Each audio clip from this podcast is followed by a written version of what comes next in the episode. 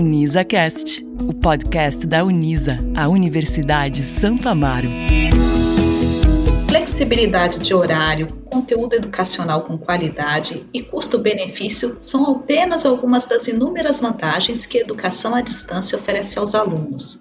Após o início da pandemia no Brasil, a E A D, como é popularmente conhecida, ganhou muita relevância. Instituições de ensino, professores e estudantes precisaram adequar a rotina educacional ao novo cenário, o do estudo remoto.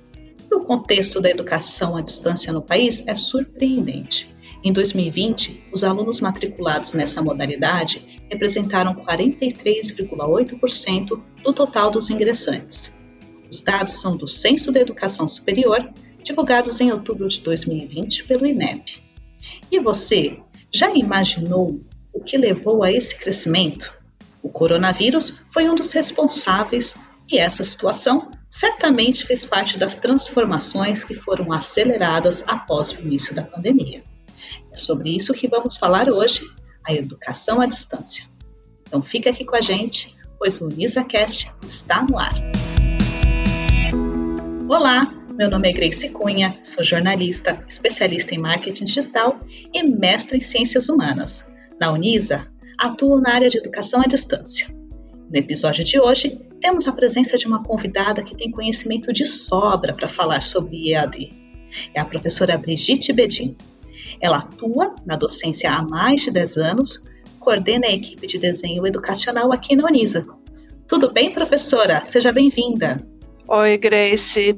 Obrigada pelo convite e obrigada pelos elogios também. É muito bom estar aqui com vocês. Com certeza, tenho certeza que vai ser um bate-papo muito bacana e enriquecedor. Mas antes de iniciarmos o nosso bate-papo, eu tenho um recado especial para você que está planejando crescer profissionalmente. Faça sua matrícula em um curso da pós-graduação Unisa.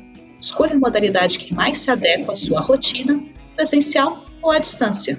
Saiba mais em unisa ponto b r. Quem faz pós-Unisa faz história. E vamos começar o nosso bate-papo. Professora Brigitte, você concorda que os recursos tecnológicos foram fundamentais para a educação em dois mil e vinte? Não só para a educação, mas para o mundo corporativo também, para todas as áreas, todas as profissões. É, se não fosse por esses recursos tecnológicos, muitos universitários e pós-graduandos poderiam perder o ano letivo, não é mesmo? Bem, fundamental é pouco, Grace.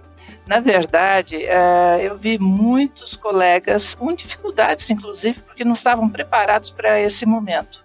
Então, a tecnologia ela foi de suma importância. Por quê? Porque, do contrário, os alunos teriam ficado no vácuo, não teriam tido a oportunidade de estudar. Uh, e aí, quem tinha mais conhecimento, quem tinha condições de oferecer uh, essa tecnologia de uma forma criativa, se deu bem. E os alunos, com certeza, também ficaram mais felizes, porque o resultado, nesse caso, também foi melhor. Mas, de qualquer forma, o fato de você ter o computador ao seu lado, ter o celular ao seu lado e ter todo esse aporte tecnológico ajuda e favorece um período tão difícil que é da pandemia. Sem dúvidas. E falando mais especificamente sobre os cursos que são concebidos já nesse formato da educação à distância, que com a pandemia passaram a ser ainda mais procurados, hoje em dia fala-se muito também das soft skills. E aí a gente fica imaginando como que, por exemplo, uma pós à distância pode auxiliar o estudante, um profissional, a desenvolver as famosas habilidades comportamentais? Bem, auxilia e muito. Por quê? Porque, na realidade, o aluno ele vai ter que pôr à prova todo o potencial dele, se comunicando, escrevendo, se relacionando com os pares, colaborando com os colegas, com o professor, se planejando. Ele vai ter que desenvolver mais a sua flexibilidade, resiliência, tem que aprender a trabalhar sob pressão. E esses são, assim, elementos fundamentais no mundo corporativo hoje. Então, é, tem tudo a ver. E eu acho fundamental que as pessoas se antenem e comecem a ver o E A D como solução e não como um empecilho. E isso é muito interessante porque você falando tudo isso, professora, eu, eu vejo, né, percebo bastante a maneira como, como que vocês desenvolvem todo o processo para a criação de um curso à distância. Tem os objetivos a serem alcançados pelos alunos, as competências e habilidades a serem desenvolvidas. E aí, quando o aluno ele acessa pela primeira vez um ambiente virtual, ele até se surpreende, porque ele, ele se vê diante de diversos recursos pedagógicos. Então, eu queria que você comentasse um pouquinho aqui com a gente de que forma que esses cursos são elaborados para que os alunos atinjam os objetivos de aprendizagem e até mesmo essas habilidades comportamentais. Bem, primeiro, eu sou designer instrucional por formação, né? E aí, uh, o design instrucional, o que, que ele vai fazer? Ele vai desenhar a instrução, ele vai encontrar caminhos para facilitar, uh, facilitar o entendimento do aluno em relação aos diversos materiais que são propostos. Então, a gente sai daquele formato texto e vídeo e abre aí um leque de opções para que esse aluno tenha condições de aprender. Então, por exemplo, uma entrevista, ela vai ensinar? Claro que vai. Então, ela vai desenvolver competências no aluno que vão facilitar essa compreensão. Por exemplo, um infográfico também, ele vai dar essa possibilidade? Vai. Uma aula narrada. Então, assim, a gente não vai se limitar só ao vídeo, que é a videoaula, e, a, de repente, um fórum, um texto. Não, a gente vai além. Por quê? Porque a taxonomia de Bloom, que é justamente a forma como a gente vai tratar dessas competências que têm que ser é, desenvolvidas, ela vai, dentro de cada assunto, dentro de cada aprofundamento, ela vai ver o que é necessário para que o aluno aprenda. Então, por exemplo, ele precisa só compreender? Então, a gente vai ter aí uma abordagem para compreensão. Ah, não, ele tem que aprender a refletir, então a gente vai utilizar outros recursos para que ele consiga uh, chegar na reflexão. E assim vai. Ou seja, é, para cada momento a gente tem um pensamento direcionado para que esse aluno realmente tenha condições de aprender o que a gente está querendo ensinar. Perfeito.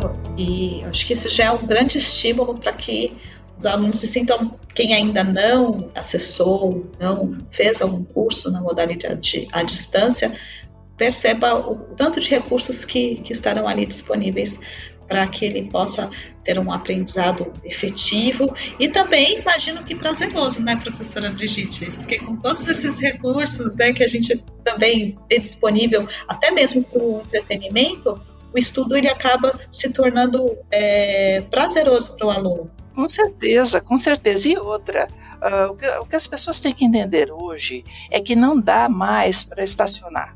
Quem quiser se manter vivo no mercado de trabalho tem que estudar.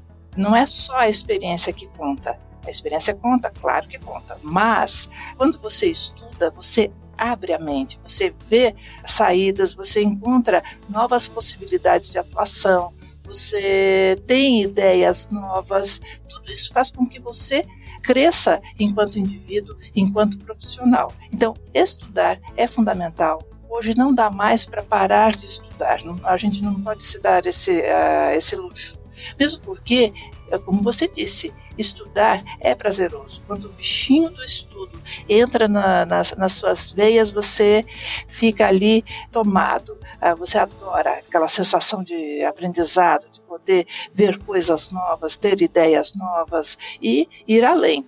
Ou seja, é, esse mundo competitivo pede e exige que hoje a gente estude. Eu tenho sessenta e um anos e eu não paro de estudar, eu estou estudando o tempo todo. Por quê? Porque não dá para parar e se você quiser se destacar, você precisa desse estudo. Exato, e é um bichinho mesmo, professora, porque é uma coisa viciante, né? Sim. Você gosta ali de estudar, encontra um tema que você se apaixona, entre outros temas também, uma... né? formato, uma modalidade ali que se adequa à sua rotina. E aí isso me traz uma pergunta também que a gente já falou aqui sobre algumas vantagens de estudar à distância. Mas eu queria verificar com você, professora, se pensando na pós-graduação à distância, você vê outras vantagens, mais vantagens ainda para quem deseja fazer uma pós-graduação nessa modalidade? Bem, eu parto do seguinte princípio.